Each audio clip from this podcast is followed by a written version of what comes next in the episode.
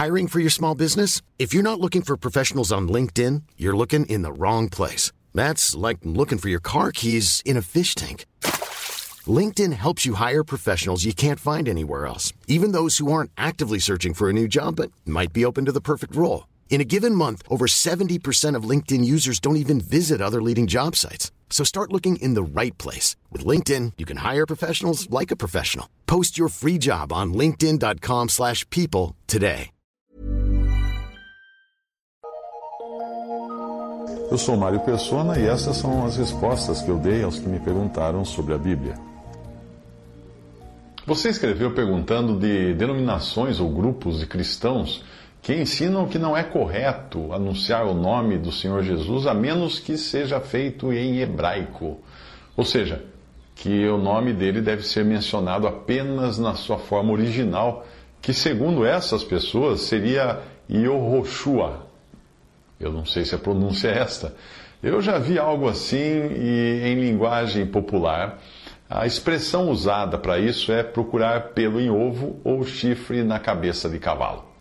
A ideia dessas pessoas de só falar o nome hebraico é uma bobagem muito grande. Porque os próprios evangelhos, exceto Mateus e o restante do Novo Testamento, foram escritos em grego. E é claro que essas pessoas alegam que está assim nos manuscritos que deram origem às traduções que temos hoje, mas que nos originais escritos pelos apóstolos a grafia seria a correta em hebraico. Obviamente isso implica numa grande pitada de teoria conspiratória para culpar a Igreja Católica por ter dado sumiço nesses pretensos originais, ou originais que existiriam com o nome correto. Só não fica claro como é que essas pessoas souberam que nos originais o nome estava em hebraico, se esses originais desapareceram. Como é que eles souberam disso? Eles têm esse original, esses originais? Além disso, a que hebraico essas pessoas estão se referindo? Sim, porque existe o hebraico clássico, que era falado nos tempos do Antigo Testamento, e existe o hebraico moderno, que é falado hoje. Entre um e outro existe também o aramaico, que era a língua falada nos tempos de Jesus, ali na Judéia. Quase 600 anos antes de Cristo, o hebraico clássico começou a ser substituído pelo aramaico, que era a língua usada nos tempos do Senhor Jesus. E foi só no final do século XIX e começo do século XX que apareceu o hebraico moderno, o Yiddish, que tem influências de outras línguas também.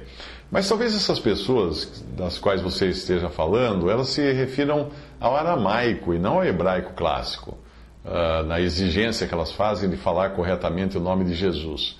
Mas como saber como era falado o aramaico há 2000 anos? Nós sabemos como era escrito, mas isso não garante que vá ser falado da mesma maneira por um chinês, por um árabe ou por um alemão.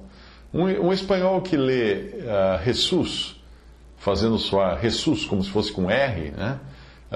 Já ficará diferente de um paulista que lê a palavra Jesus e pronuncia Jesus. Ou alguém do Nordeste que lê Jesus.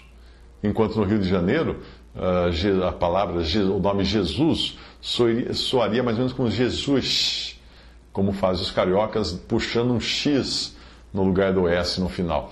Agora, veja, isso acontece no Brasil.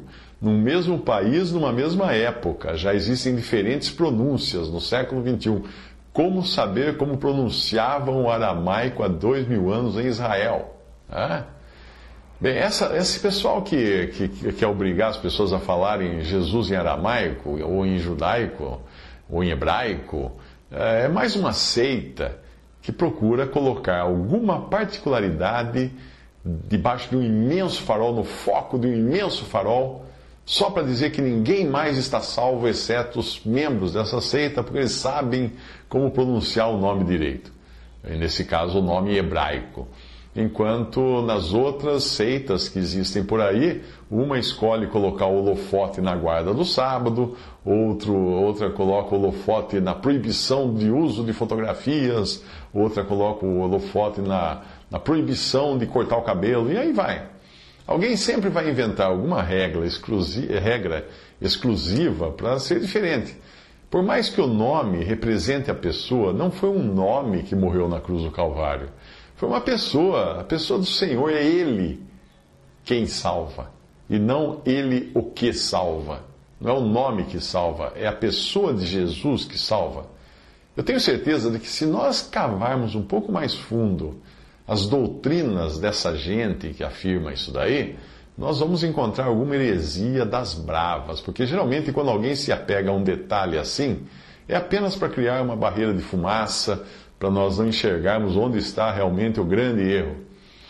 A Bíblia fala: portanto, assim como recebestes a Cristo Jesus, o Senhor, assim também nele andai, arraigados, edificados nele e confirmados na fé, assim como fostes ensinados, abundando em ação de graças, tendo cuidado para que ninguém vos faça presa sua por meio de filosofias e vãs sutilezas, segundo a tradição dos homens, segundo os rudimentos do mundo e não segundo Cristo.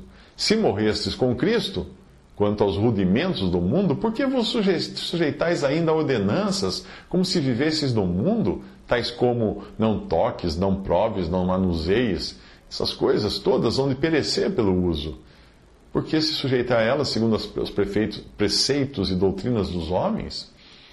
Coisas essas que têm, na verdade, alguma aparência de sabedoria, em culto voluntário, humildade fingida e severidade para com o corpo, mas não têm valor algum no combate contra a satisfação da carne. Isso está em Colossenses 2, de 6 a 23. Se tem uma coisa que perece ou se altera com o uso, é o idioma. A grafia de um nome é decorrência do modo como ele é pronunciado, e a pronúncia, por sua vez, também vem das influências culturais e idiomáticas sobre a pessoa que lê a mesma palavra.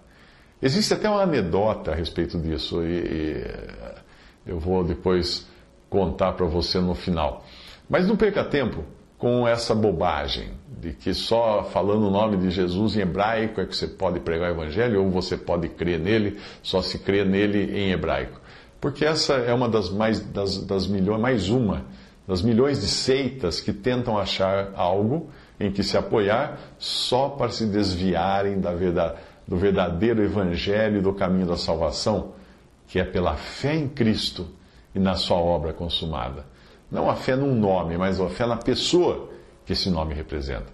Mas eu falei que ia contar uma historinha, uma anedota, e aqui vai. O sujeito chamado Paiva, quando chegou aos Estados Unidos, teve problemas com o seu nome. Foi só ele entregar um cartão de negócios para alguém com o seu nome Paiva, e o americano que pegou o cartão já pronunciou Paiva. Aí, como ele queria agradar o cliente, o jeito foi mandar fazer um novo cartão e colocou Mr. Paiva, com P-E-I-V-A. Aí o próximo americano que leu chamou de Piva, P-I-V-A. Aí o Paiva imprimiu novos cartões, agora como Mr. Piva, achando que era assim que os clientes gostariam de chamá-lo. E a partir daí os americanos pegavam o cartão e liam: "Oh, Mr. Paiva."